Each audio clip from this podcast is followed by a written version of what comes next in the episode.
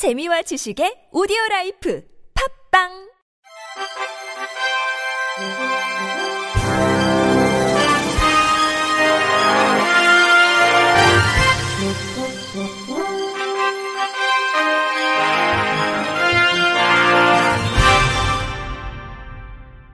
청취자 여러분 안녕하십니까? 8월 29일 화요일 KBS 뉴스입니다.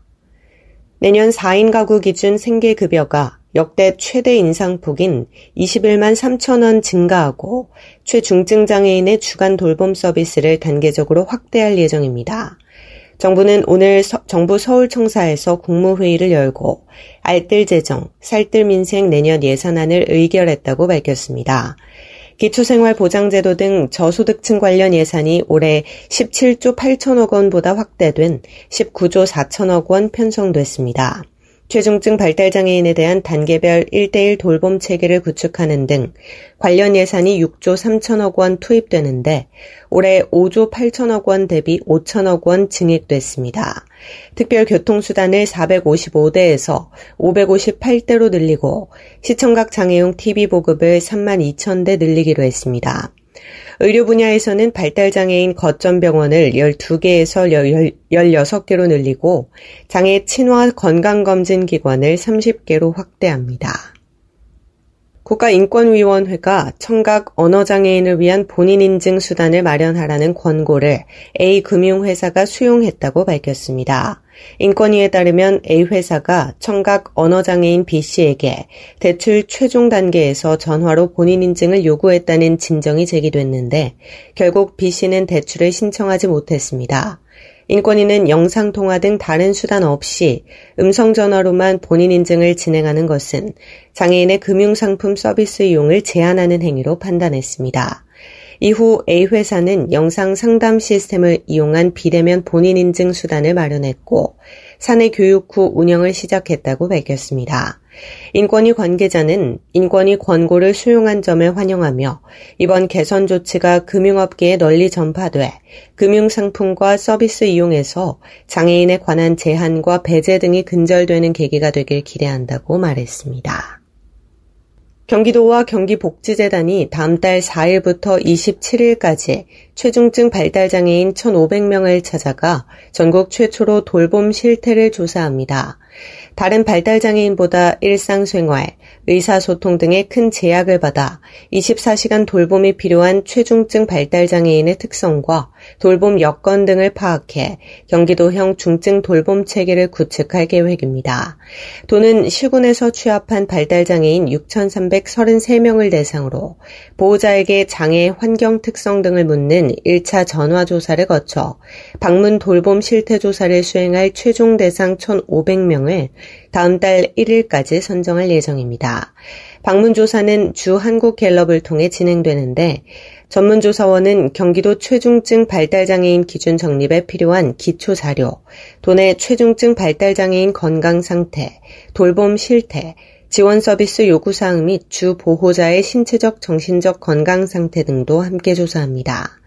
경기복지재단은 조사 결과를 바탕으로 최중증 발달장애인 돌봄 특성에 맞는 정책 제안 및 지원 계획 수립 등을 진행하고 조사 과정에서 돌봄 공백이 발생한 발달장애인에 대해 경기도 발달장애인 지원센터, 장애인 가족지원센터와 함께 즉각적인 복지 서비스를 연계할 방침입니다.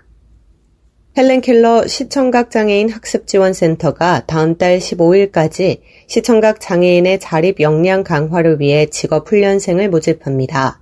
모집 대상은 서울시에 거주하며 취업을 희망하는 성인 시청각 장애인으로 선발된 직업훈련생은 9월부터 11월까지 주 1회 총 25시간에 걸쳐 자동 수동 점자 명함기와 점자 소판을 이용해 점자 명함을 제작하는 훈련을 받게 됩니다. 점자 활용이 어려운 시청각 장애인의 경우 센터에서 직업훈련에 앞서 점자 교육을 제공합니다. 센터는 1대1 맞춤형 훈련을 제공해 숙련된 점자 명함 기술자를 양성할 계획이며 훈련 종료 후에는 전문가의 직업 평가를 거쳐 점자 명함 기술자가 필요한 유관 기관으로 취업까지 연계할 예정입니다. 센터는 당사자의 거주지, 장애 유형과 점자 활용 능력 등을 종합적으로 심사해 총 5명의 직업 훈련생을 최종 선정합니다. 정우석 센터장은 직장 생활을 통해 시청각 장애인의 일상생활 범위가 넓어지는 것을 목표로 직업훈련 서비스를 제공하게 됐다며 점자 명함 제작 훈련을 시작으로 시청각 장애인의 취업 반경이 더욱 넓혀지도록 앞으로도 새로운 노력을 많이 기울이겠다고 전했습니다. 서울 강남구는 다음 달 2일 구청 본관 1층에서 청각장애인 바리스타 전국대회를 개최합니다. 올해 5회째를 맞는 대회는 지난 7월 29일 예선전을 거쳐 뽑힌 바리스타 12명이 경쟁을 벌입니다. 참가자들은 총 3차전에서 각각 3가지 디자인의 라떼 아트를 제조하는데 1, 2차전은 토너먼트 방식, 3차전은 점수제 방식으로 전문 심사위원의 평가에 따라 최종 1에서 3위 수상자를 선정합니다. 조성명 강남구청장은 이번 대회가 참가자들이 바리스타로서 역량을 발휘할 수 있는 자리가 되길 바란다며 앞으로도 장애인들의 자립을 위한 다양한 사회 활동을 지원해 약자와 동행하는 강남을 만들어 나가겠다고 말했습니다. 서울시 복지재단은 동행센터 현장 실무자의 복지 총괄 업무 수행을 위한 동행센터 업무 매뉴얼을 제작해 서울시 425개 동행정복지센터에 배포합니다. 이번 업무 매뉴얼에는 개편된 업무를 수행하는 현장과 실무자들을 위한 동행센터 내 직무별, 사업별 담당자의 세부 역할, 절차와 함께 동행센터의 운영을 지원하는 자치구의 역할 등이 새롭게 수록됐습니다.